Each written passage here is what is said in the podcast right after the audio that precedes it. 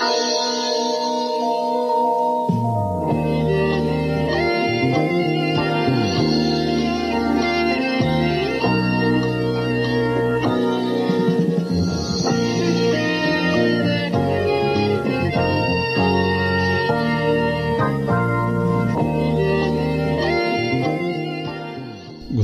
bentornati ad un nuovo appuntamento con Tisana all'Arancia. Eccoci qua, come al solito ogni due settimane ormai, è diventata questa la cadenza. Anche se spero di fare uscire la prossima puntata lunedì prossimo, perché comunque ho già cominciato da un pochino a scrivere uh, la, la, stesura del testo dell'episodio, quindi forse posso farcela. Non garantisco niente, ma mi auguro di sì. Spero passiate tutti quanti un buon periodo questo qua, perché oggi sarà una puntata molto polemica. Tanto oh, tanto per cambiare, comunque sia. Prima però di cominciare con la puntata vi ricordo il consueto appuntamento con il canale Twitch, il gruppo Telegram di Tisana all'Arancia e il mio account di Instagram dove ho posto una domanda che è stata, secondo voi, i boomer possono capirci? Gli interessa comprenderci effettivamente? E questa volta, anziché mandare semplicemente i messaggi audio, stavolta li commenterò man mano che vanno avanti durante la durata. Quindi, senza indugiare oltre, direi che possiamo cominciare.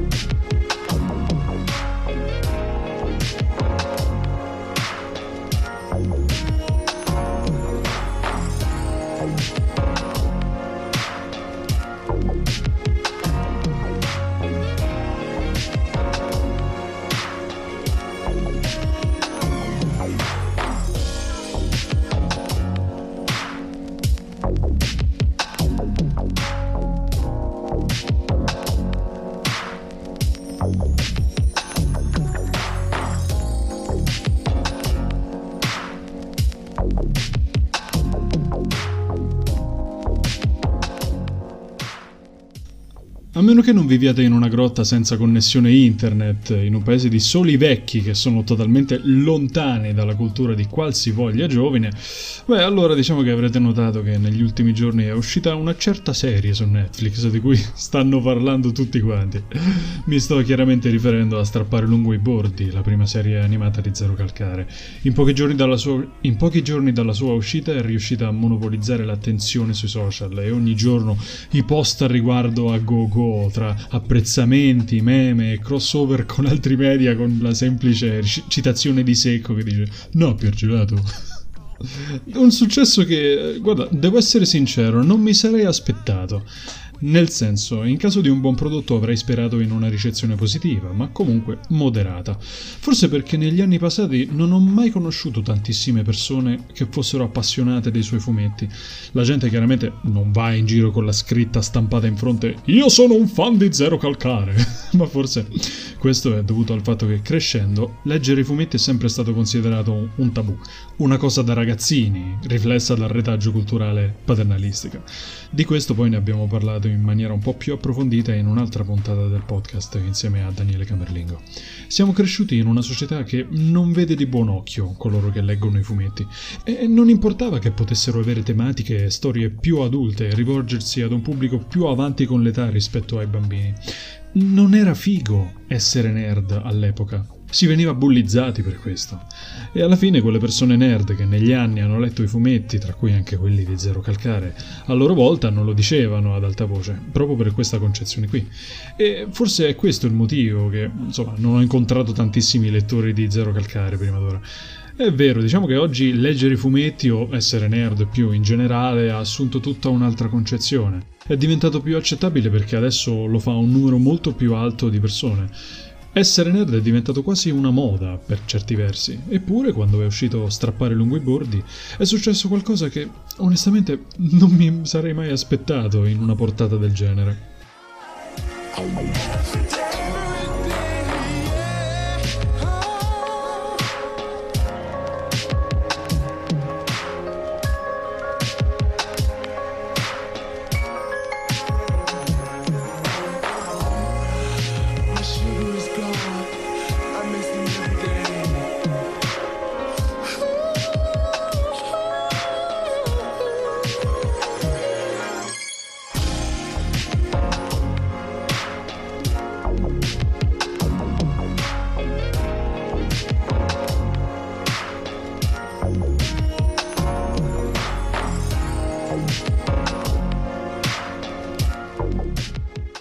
Forse complice il fatto che i prodotti su Netflix, o almeno quelli su cui vogliono puntare pesantemente, ci vengono sparati in faccia non appena apriamo la piattaforma e quindi il banner ce l'abbiamo in bella vista, mentre altre volte basta stare su YouTube e prima di qualsivoglia video possiamo aver cercato, ecco che lo spot pubblicitario non ce lo toglie nessuno, specie poi se si tratta di quel tipo di pubblicità che non si può saltare e perciò eh, noi inevitabilmente ci dobbiamo sorbire qualsiasi esso sia, che lo guardiamo o meno poi. Se abbiamo messo una playlist di musica su YouTube mentre facciamo sport, ad esempio, beh, lì è inevitabile che lo ascoltiamo senza tenere gli occhi sullo schermo. Questo, aggiunto poi al passaparola che si è creato al momento dell'uscita, hanno fatto sì che strappare lungo i bordi facesse parlare di sé. Ma la cosa non sarebbe avvenuta senza un contenuto che fosse speciale. Ok, sì, le strisce a fumetti di Zero Calcare sono per lo più comiche, ma come abbiamo anche menzionato qualche puntata fa riguardo al suo primo libro, La profezia dell'armadillo, sono spesso e volentieri il messaggio di fondo delle sue opere nasconde un sapore abbastanza agrodolce. In quel caso era la ricerca scomparsa dell'innocenza che crescendo perdiamo di vista e a cui oggi guardiamo dietro con un senso di nostalgia a quello che siamo ora, a cosa da piccoli ci aspettavamo di diventare una volta cresciuti e quello che invece ci ritroviamo ad essere in questo momento. Un commento ad alta voce riguardo allo status quo in cui molti di noi si ritrovano. E sin da quando è uscito il trailer esteso, non intendo i primi due teaser in cui si mostrava poco e niente, ma quello in cui c'è il leitmotiv che spiega il titolo, il perché si intitola Strappare lungo i bordi, beh, abbiamo avuto un assaggio della tematica che avrebbe preso la serie. E allora noi andavamo lenti perché pensavamo che la vita funzionasse così, che bastava strappare lungo i bordi e tutto avrebbe preso la forma che doveva avere.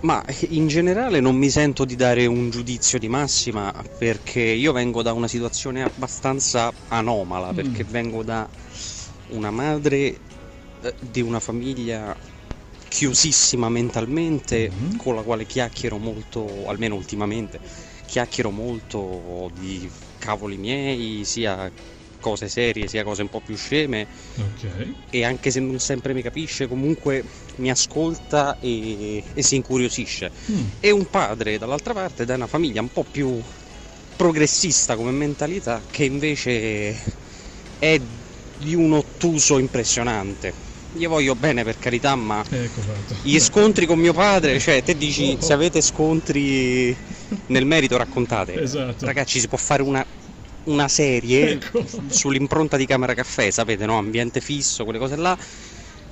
Gli scontri tra me e mio padre. Quasi quasi la voglio questa serie adesso in stile Camera Caffè perché no, vabbè, bellissimo, però oh mio dio, ti, ti, capisco benissimo perché la situazione più o meno è la stessa, tra cose diverse, cioè mio padre è quello un pochino più ottuso, però mia madre al contempo ehm, si incuriosisce, cioè mi chiacchiera come dei, dei cavoli miei, però cerca di capire ma non lo fanno.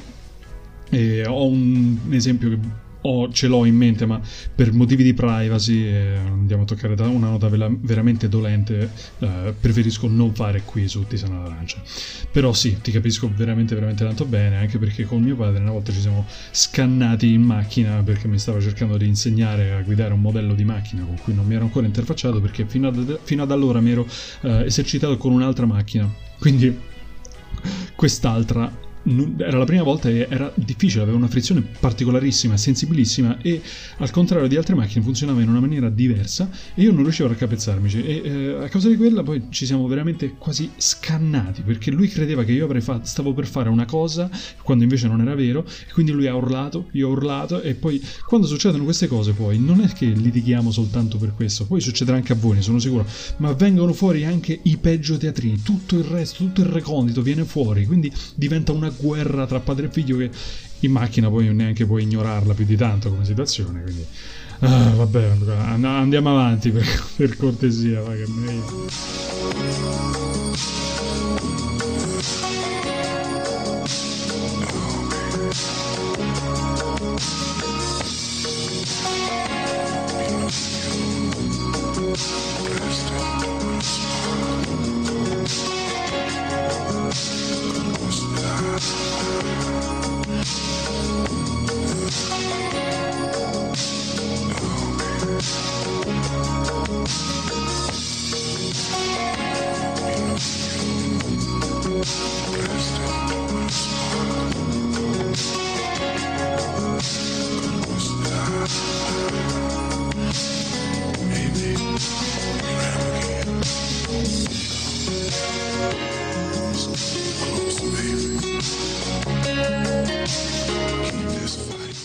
Ora non è mia intenzione fare una puntata in recensione della serie, perché se ne sono detti di tutti i colori e anche basta, nel senso.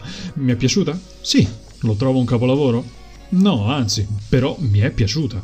Ed era piuttosto chiaro che il target della serie saremmo stati noi, generazioni dai 25 ai 35 anni circa, se vogliamo dare un'età specifica. Ma oggi come oggi è sempre più ampio il range di persone che si trovano in una condizione difficile, che hanno difficoltà o non riescono ad avere la vita che vorrebbero oppure che magari si immaginavano da piccoli. A leggere i commenti in giro, infatti, la serie è stata apprezzata anche dai più giovani, appartenenti alla generazione Z, i cosiddetti Gen Z, il che sinceramente non mi sorprende troppo. Per quanto ci sia un divario generazionale notevole tra questi e i millennial, le parole raccontate attraverso le similitudini animate della serie sono cose che possono essere vissute anche dai più giovani.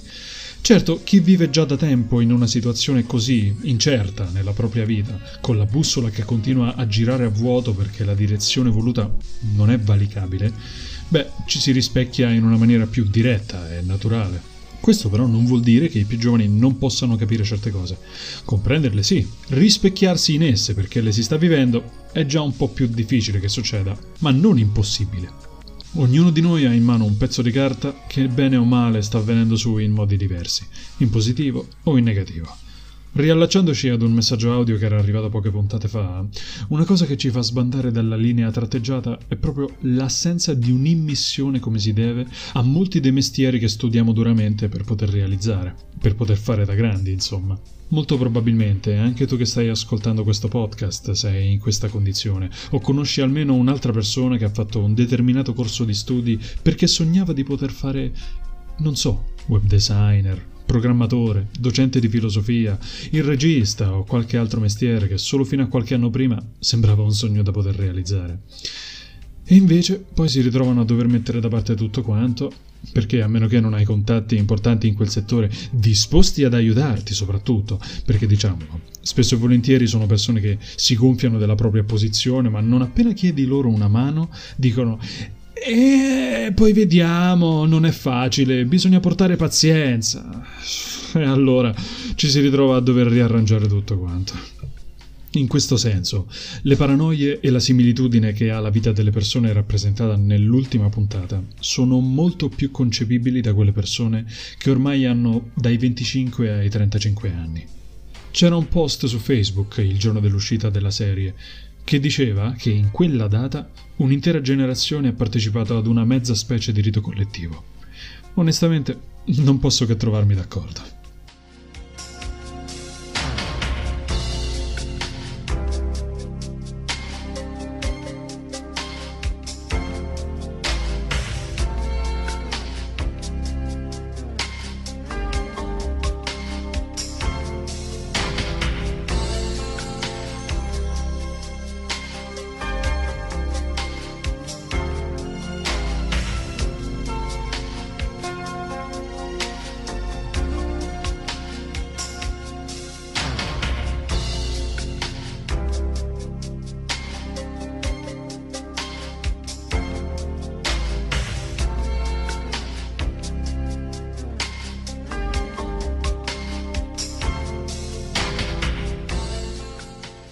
È il momento dei messaggi arrivati su Instagram. Allora, ricapitolando, la domanda che ho scritto nelle stories è stata: in base alle vostre esperienze, secondo voi i boomer sono interessati a comprendere il nostro punto di vista? Non solo per quanto riguarda il lavoro, ma anche la nostra inadeguatezza sociale, se vogliamo chiamarla così, questo mondo che sembra essersi dimenticato dei millennial.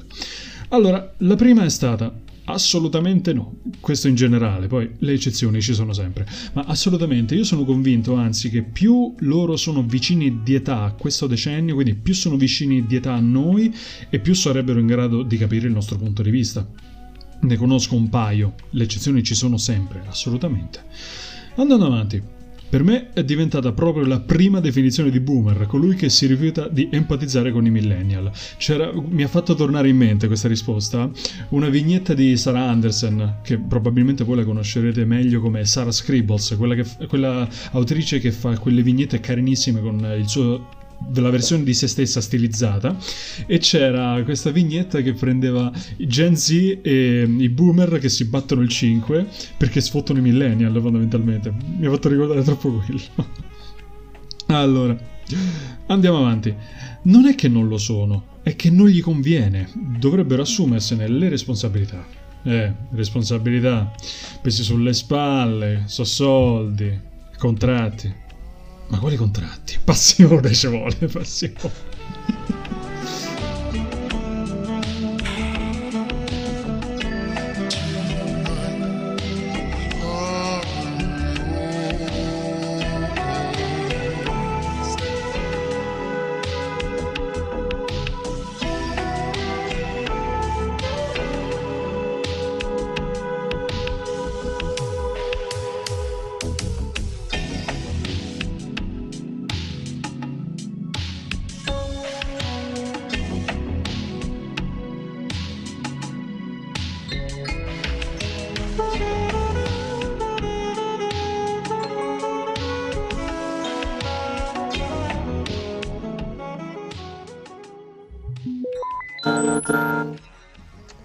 Secondo me dipende dal, dal tipo di persone, cioè, di base mm, non credo, cioè, parlando mm. proprio in, in massa in generale, eh, secondo me non, no, non, non, più di tanto e, e, e, non c'è tutta questa disponibilità perché è proprio mm-hmm. una, una, forma mentis diversa, un, un'intera esistenza eh, con altre certezze, con altri valori no, soprattutto poi un certo tipo di popolazione, un certo tipo di boomer, eh, sì. non gli interessa, non gliene frega niente, farebbe una fatica incredibile, ma proprio non è, secondo me, non, non solo non ha il minimo interesse, ma non, non è proprio in grado. Mm, lo vedo un po' al lavoro, che lavoro con uh, dei boomer, di, Appunto, esatto. diciamo, di, di, di, razza bocconiana, ah, e beh, quel, allora. tipo di, quel tipo di persone uh, che hanno questo tipo, con questa storia, con queste, um, diciamo, queste carriere, no, cioè proprio lo vedo che non, non, solo non gli interessa, ma non riuscirebbero proprio a, a capire, cioè sono proprio con dei valori cresciuti con dei valori completamente diversi, uh, non, no magari invece un altro tipo di, un'altra fascia, alcune, alcune altre persone magari più sensibili, magari con una, un'estrazione sociale differente um, o delle storie un po' diverse, magari potrebbero arrivare a comprendere che c'è una differenza di... Mm, sì. sicuramente le differenze ci sono tutti, però secondo me potrebbe arrivare quantomeno ad accettare che c'è una debolezza, uh, una sorta di sfiga in partenza nella nostra sì. generazione, ma non so poi fino a che punto potrebbero capire certe cose, eh, salvo poi che le eccezioni ci sono dappertutto. Cioè a volte penso ai miei genitori eh, che sono del tipo che mm, potrebbero arrivare a capire, forse un po' ci sono anche riusciti, però certe cose proprio vedo che non le... Non le, non le internalizzo, cioè proprio non, è, un, è, un, limite che hanno, per cui credo che la, la comprensione totale si fa un po' fatica a raggiungere, credo che sia proprio un'utopia, però si può arrivare a, ad avere insomma, una certa comprensione, mm. quantomeno, cioè sì. un'accettazione della, della, differenza, ma devi trovare le persone più, un po' più illuminate, ecco.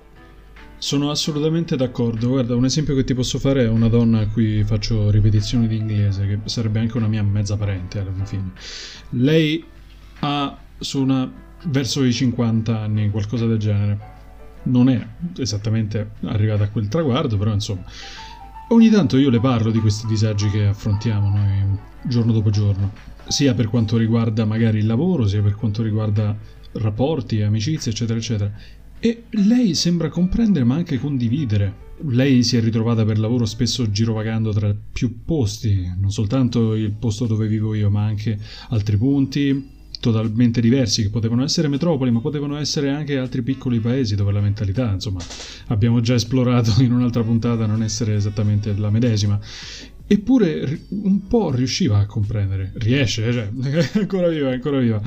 Però sono d'accordo che fino in fondo dubito che riesca a comprendere. E secondo me non avendo figli lei dubito che potrebbe mai affacciarcisi al 100% su questa realtà. Lei sì, guarda, si guarda intorno, vede comunque con occhio esterno, però senza avere figli penso che manchi un pezzo del puzzle magari poi si scopre che ave- avere figli provoca, anzi, non la completezza del puzzle, ma addirittura estrarre ancora altri pezzi, quindi non avere più nemmeno il quadro mezzo completo. Però va a sapere, non so proprio cosa, uh, cosa, pensare se dovesse succedere una situazione del genere, però sì, sono d'accordo con te, assolutamente.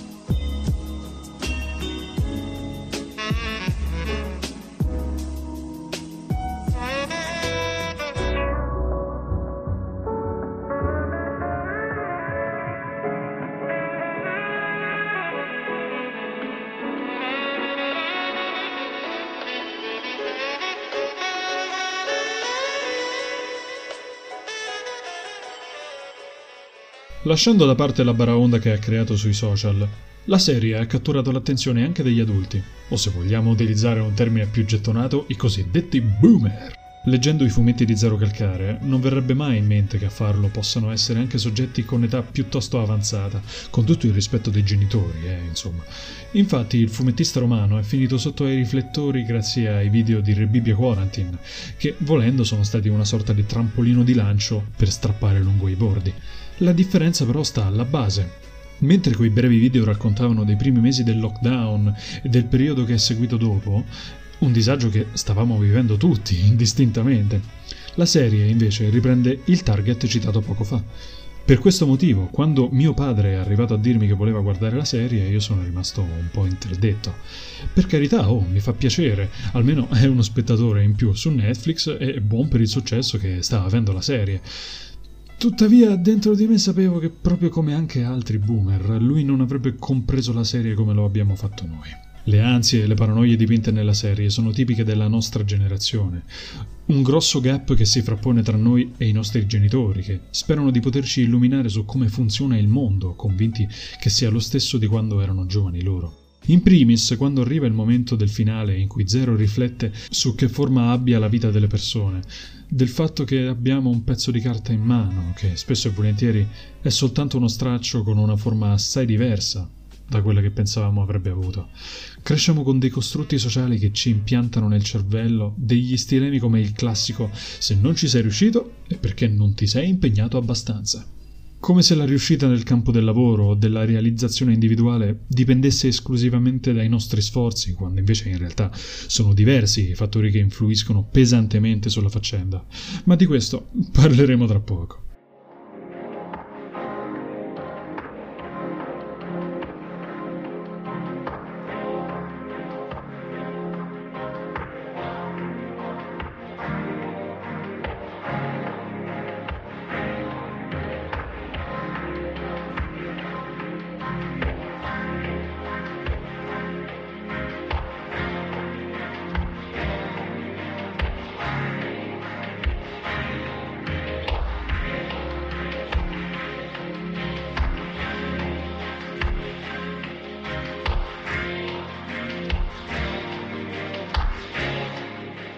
Allora, questo audio che sto per mettere dura un pochino, più di tre minuti, ma lo commenteremo insieme perché è abbastanza grosso e, beh, sarà abbastanza importante per, il, per proseguire il discorso all'interno della puntata.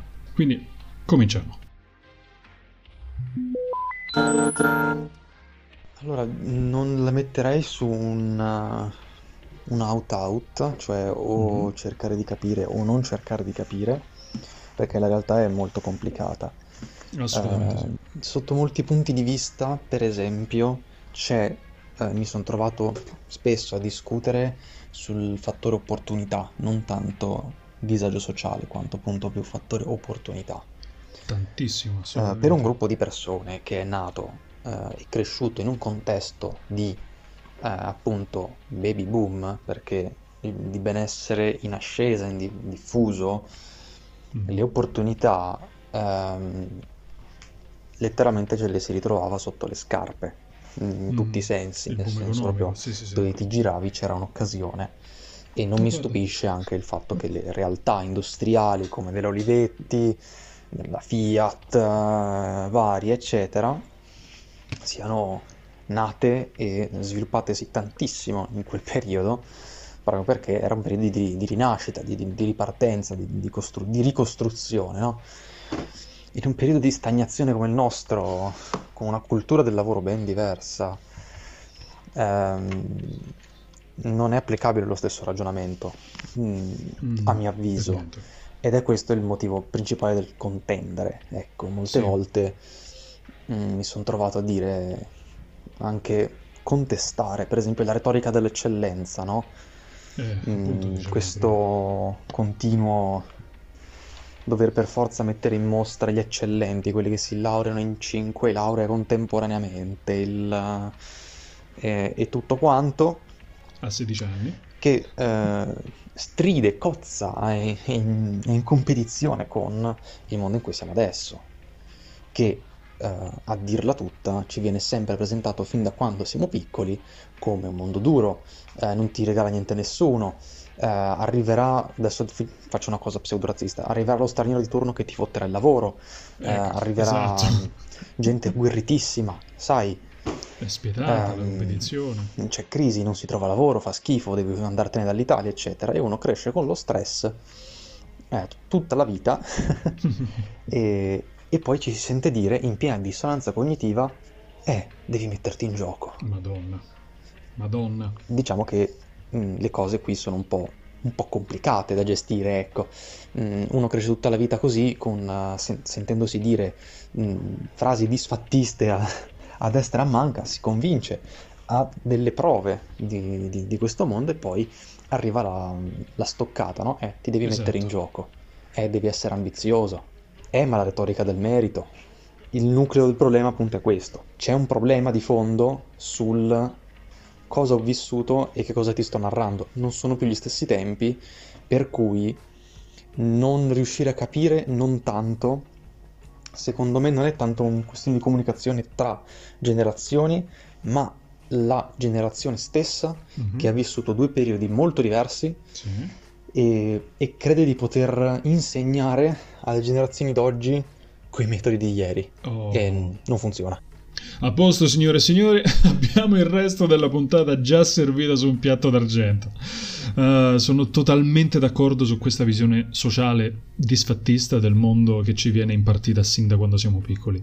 Noi puntiamo spesso il dito contro gli americani che hanno questa cultura del best, con i cartelloni che ti spronano ad essere la versione migliore di te stesso in ogni circostanza, ma anche da noi piano piano si sta insinuando questa concezione, questa positività tossica che porta i mass media a osannare quei giovani che a meno di vent'anni si laureano con tempi record come, come, per dire avete visto che prodigi? Anche voi potete essere come loro, sfaticati di merda.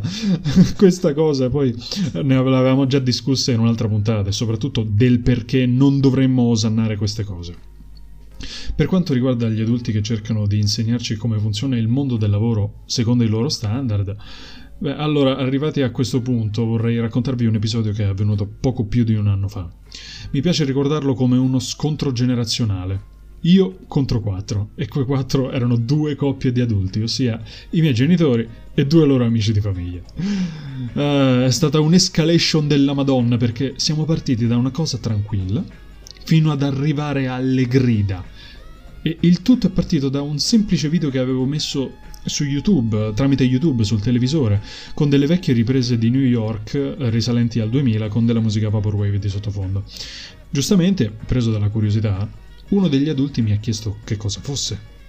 E porca Eva non avessi mai risposto, guarda, spiegare in cosa consiste tecnicamente la musica Vaporwave non è un problema, è il cosa rappresenta ad aver scatenato l'incendio. Vaglielo a spiegare che si tratta di una forma di nostalgia verso un periodo in cui era tutto più semplice, a cui torniamo oggi che non abbiamo certezze nella vita e soprattutto siamo in un momento in cui il lavoro dei nostri sogni ci sembra sempre più lontano. Là non è scoppiato un incendio, è tornato l'imperatore dalla morte con un esercito di Star Destroyer ancora più forte di prima, pronto a dichiarare guerra alla Repubblica, mentre io ero il topolino della, di Berne, la grande casa blu, quindi piccolo, impaurito, ma con i porconi in canna. Hanno cominciato prima a mettere in discussione le nuove generazioni la percezione del mondo del lavoro e sul retaggio generazionale che porta ad affibbiare termini ed etichette come per esempio boomer e nomi che con il tempo e la concezione culturale vengono spontanei. E prima che potessero fare qualsiasi paragone personale, ho giocato d'anticipo che discorsi come ai miei tempi oggi non si possono fare perché è cambiato tutto. Oh, eppure vi giuro che nonostante questo ci stavano andando più volte. Ai loro occhi sembriamo un po' dei rammolliti. E che più che avere difficoltà nel mondo del lavoro, per loro è come se noi non ci mettessimo abbastanza in gioco usando parole dell'audio di poco fa.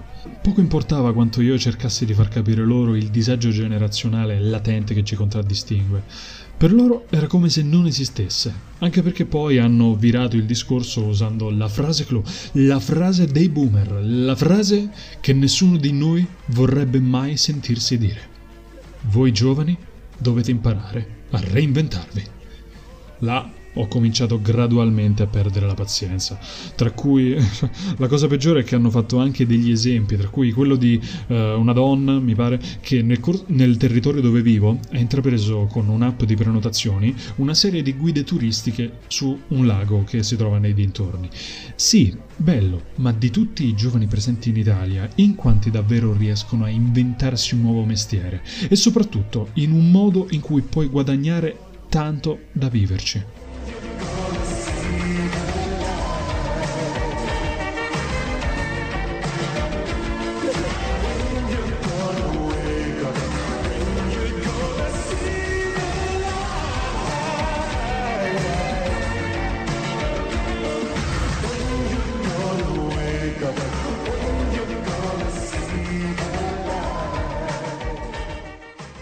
C'è quel libro che ho nominato di tanto in tanto in qualche episodio, Dipende da te, di Rando Kim, che mi ha fatto cambiare punto di vista su un po' di cose. E, devo dirlo, me l'aveva regalato mio padre.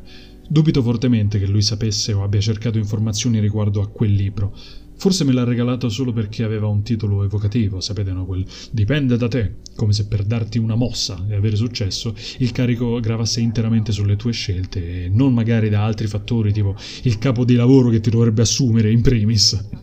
Uh, insomma, durante quella litigata io ho ripreso quel libro, dicendo loro di leggerlo, urlando poi tra l'altro, perché ero arrivato proprio al limite della pazienza, per capire meglio quante paranoie e disagi sociali siamo soliti affrontare ogni giorno anche nelle cose più piccole. La loro reazione, confesso, che mi ha fatto male. Quella di mio padre specialmente, perché con la mano aperta ha detto che quelle sono tutte stronzate. In quel momento ho capito che proprio non c'è alcuna intenzione da parte loro nel cercare una comprensione. La ricerca di un dialogo quindi si trasforma in una guerra di supremazia perché loro, in qualità di genitori, partono con un territorio più in alto, più autoritario, con la consapevolezza che genitori uguale ragione indiscutibile.